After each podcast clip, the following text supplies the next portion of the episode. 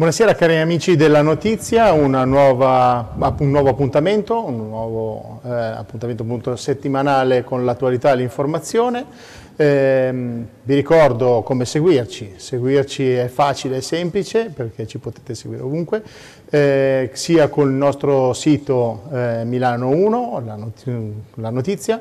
poi il, la nostra web radio milano1.it in podcast e poi in televisione su Unica, il canale 12 su Lecco e Sondrio, 193 in tutta la Lombardia, al lunedì sera alle 22. Eh, vado subito a presentarvi l'ospite eh, prestigioso di stasera, eh, è con noi Eleonora Cimbro, Eleonora Cimbro ex deputata, deputata dal 2013 al 2018, buonasera Eleonora. Buonasera a te, buonasera a tutti. Ecco, intanto diamo anche un po' di... la conoscete tutti perché la vedete spesso in televisione e comunque è stata un, una colonna importante per il Parlamento perché comunque ha avuto dei compiti importanti, quindi eh, lei è stata eletta con il Partito Democratico, poi articolo 1, poi oggi è nelle file della Lega, Qualcuno dice che è un percorso che a molti ha fatto storcere il naso. Eh, a cosa è dovuto questo cambiamento?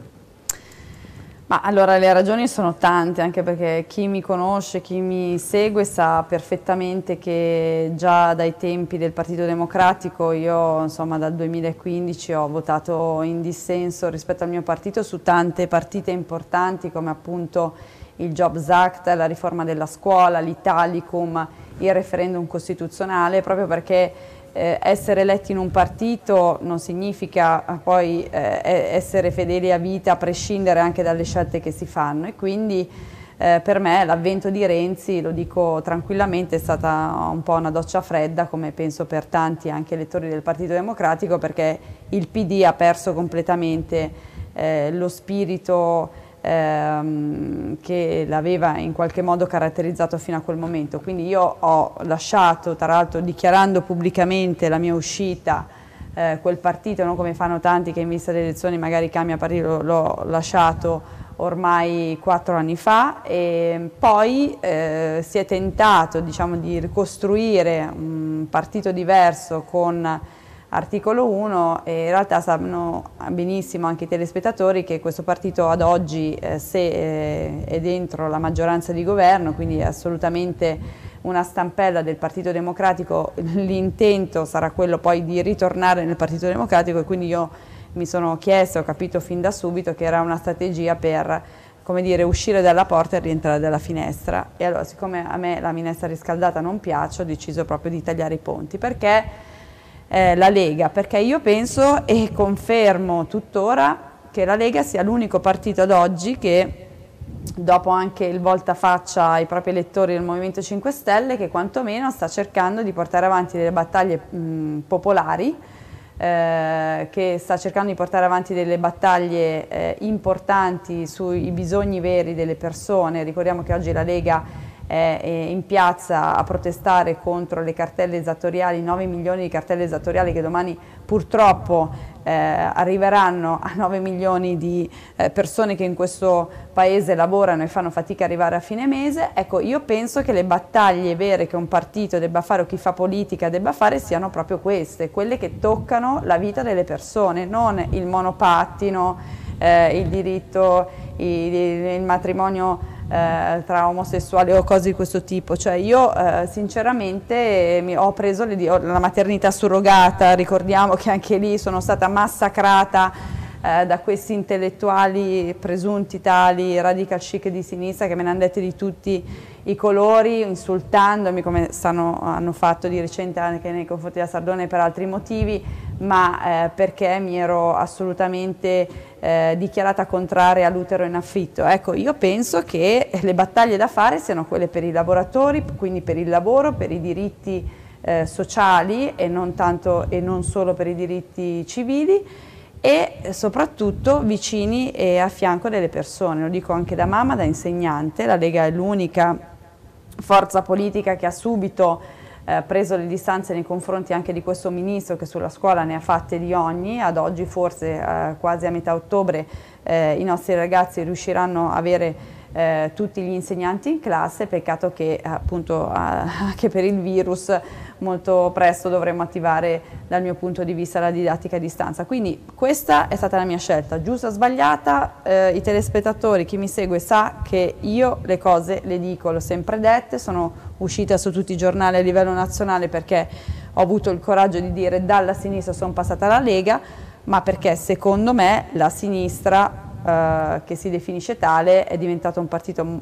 una, diciamo, una cozzaglia di partiti molto eh, diciamo borghesi che pensano appunto a chiudersi nei centri storici delle città, andare in giro col monopattino, perché appunto immaginiamoci la Sciura Maria che va in giro col monopattino con la borsa della spesa, cioè voglio dire, lo fanno forse quelli che eh, non hanno niente da fare o che hanno diciamo eh, un certo anche stile di vita, le persone normali non vanno in giro col monopattino, quantomeno non, magari non, insomma, non è lo strumento privilegiato magari per fare anche decine di chilometri. quei poveracci che vivono in periferia come me, cioè non possono andare in monopattino fino a Milano Centro o no, quindi okay. evidentemente io penso di aver fatto la scelta giusta, sempre più convinta. Perfetto. Senta, noi abbiamo un po' di domande, però se questo è il tempo, e poi mezz'oretta di, di, di spazio in televisione. Vabbè, comunque, allora, no, no, ci mancherebbe, anche perché sono tutte risposte interessanti. È stata in Commissione Affari Esteri, in Parlamento oggi si parla tanto di Recovery Fund, eh, sarà la svolta per far ripartire anche il nostro Paese secondo lei, considerando che a causa della pandemia il, eh, tutti gli Stati sono in crisi e alcuni settori sono maggiormente in crisi di altri? Vediamo i ristoranti, vediamo i lavoratori dello spettacolo e, e tutti diciamo, perché l'abbiamo risentita un po' tutti. Ma allora intanto io vorrò capire anche come gestiranno nei prossimi giorni eh, l'emergenza Covid perché dal mio punto di vista quello che sta avvenendo in altri paesi ben presto toccherà anche l'Italia eh, perché diciamo che sono tra quelli che sicuramente avrebbe preferito una chiusura diciamo pronta iniziale ma poi dire un ritorno alla normalità il prima possibile perché noi non possiamo assolutamente permetterci di ritornare a un lockdown come quello che c'è stato appunto a febbraio perché altrimenti mh, significa ammazzare l'economia di questo paese. Quindi intanto mi auguro questo. E poi sul tema appunto dei fondi europei allora, dove sono questi soldi annunciati il MES, eh, i miliardi dall'Europa, cioè io ad oggi eh, sto alle notizie che leggo sui giornali come tutti, non, non, ho capito come verranno spesi questi soldi perché abbiamo una maggioranza che sta litigando eh, tanto per cambiare su tutto eh, non so eh, quali sono appunto le strategie messe in campo da questo governo per capire come spendere questi soldi e questi soldi soprattutto non sono ancora arrivati, quindi quando arriveranno tra un anno, quando eh, non ci sarà più bisogno e nel frattempo cosa facciamo? Mandiamo 19 milioni di cartelle esattoriali, eh, 9 milioni di cartelle esattoriali a, a, gente che appunto verrà ulteriormente falcidiata da questo atteggiamento eh, dello Stato nei confronti di chi davvero ha avuto penso difficoltà come tutti in questi mesi. Quindi io mm, diciamo, sono molto scettica, così come anche il mio partito, per cui per me eh, ad oggi stiamo parlando del nulla. Ok. Senta, eh, lei è stata anche nella Commissione Giovani e Sport, è anche una professoressa, eh, pertanto ha modo di confrontarsi oggi con i giovani, con, con, la scuola. Come stanno andando appunto la questione scuola? Ci sono i professori, ce ne sono abbastanza, non ci sono, i ragazzi rispettano le regole? Allora, io eh, dunque siamo usciti... per quanto ci riguarda, diciamo che Milano e la provincia sono una, in una diciamo, situazione che, che ne dicano perché hanno avuto anche l'idea Lazzolina di commissariare diciamo, il provveditore eh, della Lombardia, ma siamo in una situazione privilegiata rispetto ad altre realtà italiane. Io registro semplicemente che ad oggi non ci sono ancora tutti gli insegnanti, non si capisce perché dopo eh, tutti questi mesi in cui si poteva programmare anche un rientro senza nessun tipo di intoppo, siamo arrivati alla metà di ottobre ancora eh, senza avere delle risposte certe rispetto al personale docente, rispetto al personale ATA, rispetto al personale Covid che è appunto quel personale promesso aggiuntivo per gestire l'emergenza. Quindi io mh, da questo punto di vista dico meno male che ho una preside che si dà da fare, brava e ha, insomma, si è organizzata per tempo, ma insomma, dal governo non abbiamo avuto assolutamente alcun aiuto. Inoltre, nonostante tutte le misure che stiamo mettendo in atto, quindi eh, igienizzazione prima, dopo, durante, mascherine e quant'altro, eh, di fatto il virus eh, si sta diffondendo nelle nostre scuole, lo diciamo chiaramente, ci sono eh, penso migliaia adesso di studenti che stanno aspettando l'esito di tamponi che si stanno facendo in gran numero perché è evidente che i giovani sono asintomatici, che quindi senza saperlo vanno in giro a infettarsi tra di loro, a infettare le persone, quindi eh, bisognava forse prevedere magari per i più piccoli, per permettere alle famiglie di lavorare, un rientro magari anche sicuro e certo e invece per i più grandi no, perché poi mandare gli studenti a scuola significa anche sul trasporto pubblico avere dei numeri eh, molto elevati che dal mio punto di vista non sono stati gestiti bene. Ecco. Eh, senta, e invece per quanto riguarda lo smart working e la didattica a distanza, cosa ne pensa? Perché? Ma allora, anche qui, eh, dunque intanto le, le, io parlo, sono anche mamma di cinque figli, insomma eh, le mamme che fanno smart working e hanno magari i figli a casa, perché ricordiamoci che in questo momento asili nido e mh, asili, non essendo eh, diciamo la scuola dell'obbligo, non hanno garantito il servizio, eh, fanno molta fatica a lavorare in queste condizioni, perché non avendo magari nessuno che può aiutarle mentre lavorano, io ho provato a fare smart working con i figli che girano per casa, insomma non è il massimo, eh, è un estrema razzo, quindi va bene anche farlo, però forse eh, per evitare il contagio bisogna eh, diciamo, ehm, intervenire in altri settori, per esempio su quelli del trasporto pubblico, per esempio appunto su quello delle scuole, perché anche lì garantire la distanza eh, di almeno due metri, perché un metro secondo me è poco con ragazzi che si muovono in continuazione, è stata praticamente un'impresa impossibile trovare nuovi spazi eccetera. Quindi eh, è evidente che questa, questa, formula non funziona, così come non funziona la didattica a distanza. Non a caso l'Azzolina proprio l'altro giorno ha detto assolutamente no alla DAD, perché non hanno ancora dotato tutti gli studenti della strumentazione necessaria per fare didattica a distanza perché è evidente che chi ha un telefono, un cellulare anche di un certo tipo, un tablet può tranquillamente fare didattica a distanza, ma chi è privo di questi strumenti e purtroppo nel nostro paese ce ne sono tanti ragazzi che non hanno i, i mezzi, i soldi per potersi permettere questi strumenti e il diritto allo studio non viene garantito. Quindi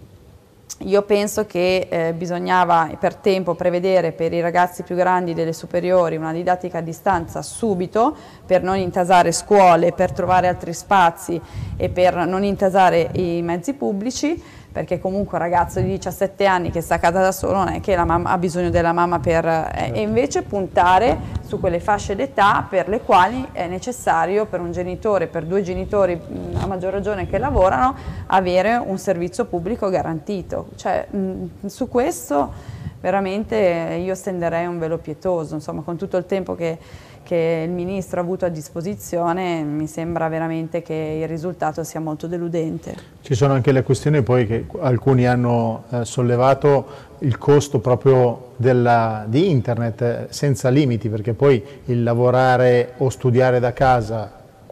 5, 6, 8 ore al giorno per un mese ha un costo non indifferente, cioè non è che tutti hanno la possibilità di avere internet senza limiti, perché no. comunque per una famiglia è sempre un costo. Certo, certo, assolutamente, certo. quindi mm. insomma, non, non, ripeto, per i bambini più piccoli bisognava uh, ragionare per garantire a tutti la, la didattica in presenza, per i più grandi si poteva invece insomma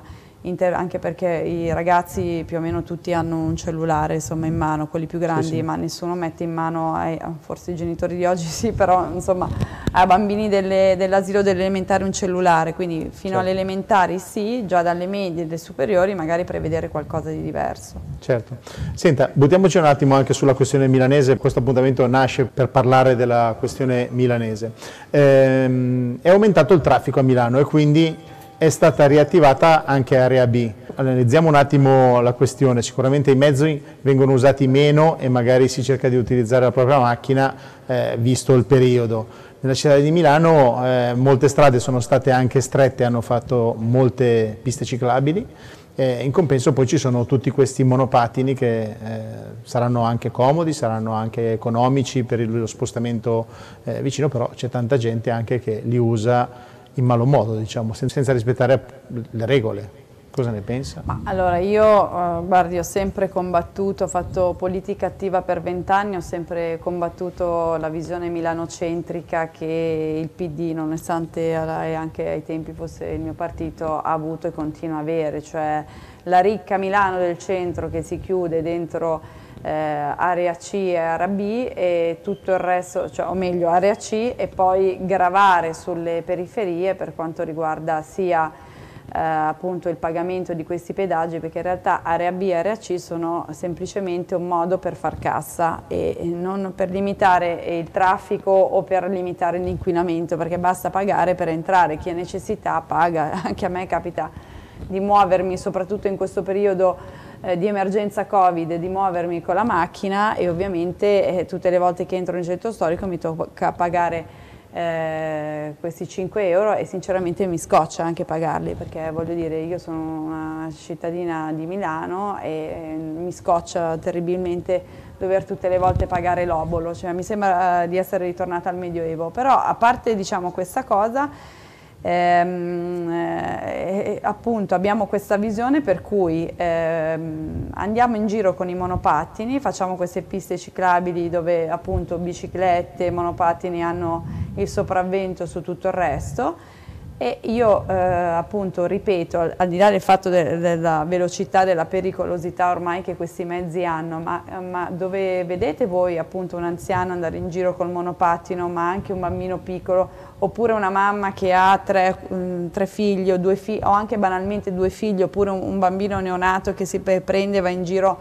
va in giro con il e lo dico da mamma con il monopattino, cioè questi vivono veramente su, su un altro pianeta, Mm,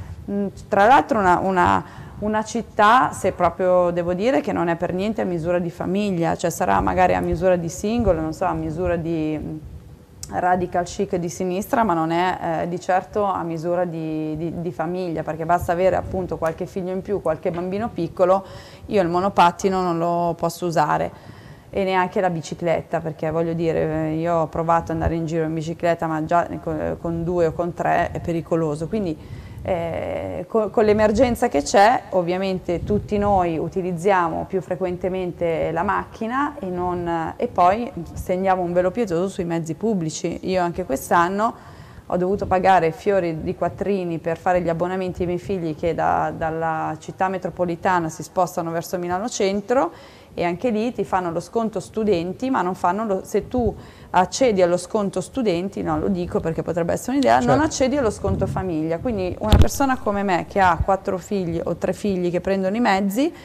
eh, questi, questi, figli sono equiparati anche ai figli di chi ne ha solo uno, per cui c'è lo sconto studenti applicato a tutti, ma se già una famiglia ha due o tre figli che prendono i mezzi, allora non si può avere lo sconto famiglia, cioè allora io dico eh, penso che forse bisognerebbe aiutare di più anche questi ragazzi, visto che non hanno la patente né niente, magari sono anche quelli che forniscono i soldi, non lo so, ATM così, però eh, bis bisognerebbe pensare anche a delle modalità diverse per garantire ai nostri giovani di muoversi. Eh, abbiamo l'esenzione eh, o delle agevolazioni per gli over 65, pensiamo invece di puntare di più anche a delle esenzioni per i giovani, eh, per le famiglie, cioè io non so, io scom vorrei scommettere sul futuro e mi sembra che certo. questa città veramente non sia eh, per niente a misura di bambino, a misura di famiglia, a misura di gente normale che non vive nell'attico di 300 metri quadri ma che magari eh, tutte le mattine fa avanti e indietro eh, da casa per andare a lavorare a Milano e anche qui se io mi sposto e devo fare 10 km per andare a lavorare non uso il monopattino, cioè lo usa chi si deve spostare, non so, da, da, da Brera al Castello Sforzesco, certo. va bene, ok, bravi, però cioè, voglio dire, forse bisogna anche pensare a qualcosa di diverso, quindi è una politica eh, veramente anche qui che trovo distante anni luce da quelli che sono i bisogni primari delle persone e quindi eh, un'ipocrisia di fondo che mi, mi, mi, lascia sempre più perplessa. Certo. Senta, eh, abbiamo ancora una domanda, una domanda diciamo un po' piccante, nel senso nei prossimi mesi tanto se ne parla già perché il sindaco Sala fa degli, dei, dei, uh, una serie di incontri propedeutici diciamo, alle prossime elezioni, eh, quindi ci saranno le elezioni in alcune città, Milano, Roma, Torino, Bologna e tante altre. Eh, il nuovo sindaco, secondo lei, potrebbe essere riconfermato Sala o ci sarà un volto nuovo? Adesso se ne parla anche, cioè è spuntata anche un'ipotesi, l'ipotesi Silvio Berlusconi, candidato sindaco per Milano. Lei cosa ne pensa? Allora, intanto eh, mh, lo dico anche ai telespettatori che ci seguono, un sindaco che al secondo mandato ha perplessità a ricandidarsi vuol dire che non può fare il sindaco, perché vuol dire che o non è sicuro di quello che ha fatto e quindi magari pensa di non aver amministrato bene, ma non penso che sia questo il motivo, perché appunto Sala comunque un ego diciamo smisurato, oppure eh, evidentemente non ha voglia di fare il sindaco, non ha voglia di mettersi in gioco, di mettersi in prima linea, perché capisco anche che un sindaco oggi insomma, debba fare molta fatica, però insomma, il sindaco di Milano è il sindaco di Milano, quindi immagino che chiunque abbia fatto politica, farà politica o stia facendo politica, eh, ambirebbe ad avere una posizione come questa, quindi certo. addirittura arrivare con una certa sufficienza a mh, così eh, schifare, scusate, passatemi il termine, questo diciamo, posto mi sembra veramente poco rispettoso nei confronti dei cittadini di Milano e dell'area metropolitana, perché ricordo sommessamente, questo non diceva nessuno, ma lo dico da cittadina dell'area metropolitana, che Sala è anche sindaco della città metropolitana e in questi cinque anni non si è mai fatto vedere, non ha fatto nulla per la città metropolitana. È vero che la riforma del Rio, altro errore enorme del Partito Democratico, ha abolito le province senza poi pensare a cosa sarebbe successo dopo, però un sindaco di una città metropolitana mi aspetto che almeno in cinque anni trovi cinque minuti per farsi un giro in tutti i comuni della città metropolitana per capire quali sono le esigenze, per attivare anche delle procedure e delle politiche non solo diciamo, relative al centro storico di Milano ma anche per i comuni della città metropolitana. Io non ho avuto alcun beneficio nel senso come cittadina della città metropolitana rispetto al sindaco della città metropolitana e le scelte politiche che ha fatto. Quindi anzi mh, mm, ha, ha, continuato a seguire una linea anche mh, mm, diciamo, eh, iniziata precedentemente dal Partito Democratico di scaricare tutti i problemi sulla città metropolitana, quindi vasche di laminazione, tutti questi belli interventi, autostrade così, tutte scaricate sulla città metropolitana perché Milano deve, a Milano appunto invece bisogna andare in giro col monopattino, questo è il paradosso, no? nella cerchia dei ricchi radical chic si va in giro con il monopattino, fuori costruiamo autostrade, eh, vasche di laminazione di eh, tonnellate di metri cubi d'acqua di fanghiglia che deve stare a cielo aperto. Adesso non voglio come dire, banalizzare, ma sono problemi che conosco bene. Questa visione è proprio una visione sbagliata. Quindi io spero tanto che Sala non, non, non, si, non solo non eh, si ricandidi, ma che non sia il prossimo eh, sindaco della città di Milano. Ricordiamoci che anche Pisapia fece la stessa cosa, eh, nel senso che rifiutò di fare il sindaco e poi è andato a fare il parlamentare europeo. Sì. Allora se questa è la visione politica del Partito Democratico a Milano, cioè ehm, mandare qualcuno a fare il sindaco e poi eh, premiarlo eh, in Europa o da qualche altra parte, evidentemente non c'è un interesse vero per la città, ma siamo in balia dei capricci del singolo e questa cosa è veramente poco rispettosa. Se Berlusconi dovesse, diciamo, a fine carriera decidere di mettersi a disposizione della coalizione, ricordiamo che c'è una coalizione di centrodestra che dovrà decidere il candidato, quindi non lo deciderà eh, nessuno diciamo, singolarmente, ma è giusto che ci sia un percorso politico di ascolto dei bisogni della città e anche di confronto sui candidati, beh, eh, io eh, perché no, non, eh, cioè, ne sarei dire, piacevolmente colpita più che altro per il coraggio, cioè, sarebbe una bella risposta a Sala, cioè, uno, un, un manager sicuramente più giovane che rifiuta di fare il sindaco per la seconda volta a Milano e invece un uomo anche di una certa età che, mh, mm, come dire, ancora con la passione per la politica si rimette in gioco. Se non altro da un punto di vista simbolico io vedo da una parte una persona che ci crede, dall'altro una persona che invece probabilmente pensa eh, ha già a, non so, 65, 70, non so quanti anni, anni abbia Sara di fare il pensionato d'oro. Cioè, mhm. -huh. non so, mh, mm, a me piacciono le persone che si mettono in gioco nonostante l'età, nonostante anche i trascorsi e che dimostrano grinta per il futuro. Certo. Sala non mi dà questa fiducia, Sala mi, mi sembra veramente un uomo che ormai diciamo, a fine carriera pensa di sistemarsi in qualche eh, situazione molto più protetta, molto più vantaggiosa in tutti i sensi e non abbia alcuna voglia di rimettersi in gioco, quindi questo sicuramente eh, come dire, è un punto a favore di Berlusconi. E se nel caso non fosse Berlusconi il candidato, secondo lei potrebbe essere un, un personaggio legato alla Lega o a Fratelli d'Italia? Ma allora, io ovviamente tifo per un candidato della Lega, perché penso che ci sia bisogno veramente di avere eh, una visione che conosco, che ho imparato a conoscere in questi ormai tre anni di avvicinamento alla Lega, che come ripeto, eh, ecco, eh, perché l'ho detto anche prima, eh, è vicina ai bisogni dei cittadini e della gente, quindi basta questa eh, dire, visione edulcorata della realtà che tende a mistificare e non affrontare i problemi per quello che sono. Quindi io tifo per un candidato della Lega però è evidente che eh, io penso che una sana competizione all'interno di una coalizione possa contribuire a selezionare il candidato migliore. Sicuramente il candidato deve essere un candidato vicino al mondo del lavoro, questo è quello che mi permetto di dire, non, non, per forza un lavoro nello specifico, ma una persona che sappia cosa significa lavorare, che sappia cosa significa far fatica arrivare a fine mese, che sappia cosa significa eh, gestire una grande città eh, come Milano eh, pensando un po' a tutti, perché è vero che Milano è sicuramente una città eh, che, che, funziona a prescindere, passatemi il termine perché non stiamo parlando di Napoli o insomma, di città eh, problematiche,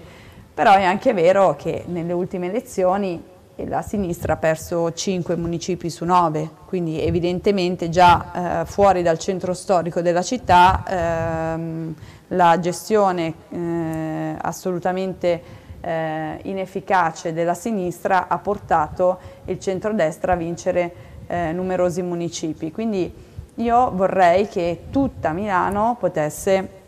nei prossimi cinque anni ripensare a una città più sicura, a una città più a misura d'uomo e non a misura di monopattino, a misura di, dire, di piste ciclabili e sicuramente con un'attenzione maggiore per la città metropolitana, perché lo ricordo, lo ricorderò sempre anche al futuro candidato, chiunque esso sia,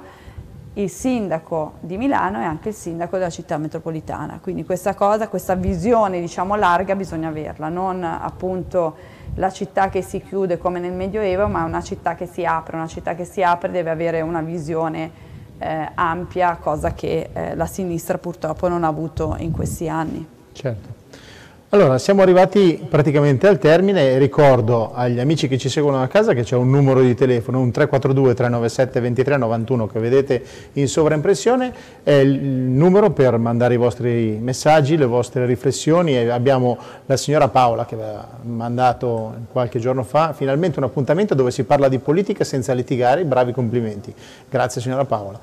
Poi un altro bel appuntamento, eh, non sono, eh, però non invitate solo gli esponenti di centro-sinistra, siccome nelle prime puntate sono venuti Sergio Meazzi e poi Franco D'Alfonso, eh, quindi le prime due puntate c'erano, eh, però Dai, stasera abbiamo, abbiamo, la signora Cimbro, quindi va bene. Eh, poi vabbè, ce ne sono altri che ringrazio tutti quanti, comunque 342 397 2391 il numero Whatsapp per interagire con noi e mandare i vostri commenti. E poi vi ricordo che potete seguirci diciamo ovunque perché c'è una web radio che si chiama milano1.it dove ci sono gli appuntamenti, eh, trovate tutto sul sito anche il palinsesto con gli orari quindi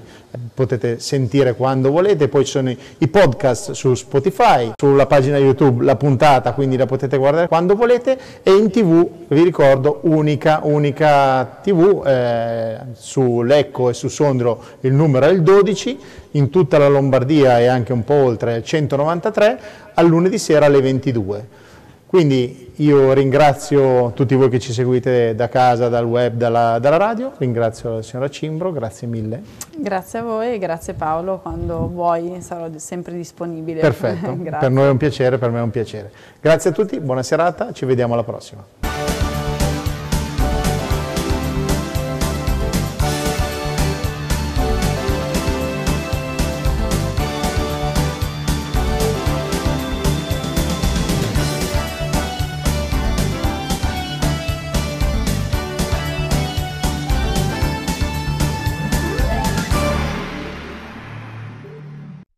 Questo programma è stato realizzato con la collaborazione di hai un tetto di proprietà? Stai cercando una soluzione che ti permette di stracciare le bollette di energia gas e metano? Lo sai che se installi un impianto di nuova generazione con accumulo e pompa di calore, hai subito una detrazione del 50%, non tra 10 anni. Zero acconto, zero spese. Prendi nota del nome CEE, Conto Energia Europeo, 800 974 391.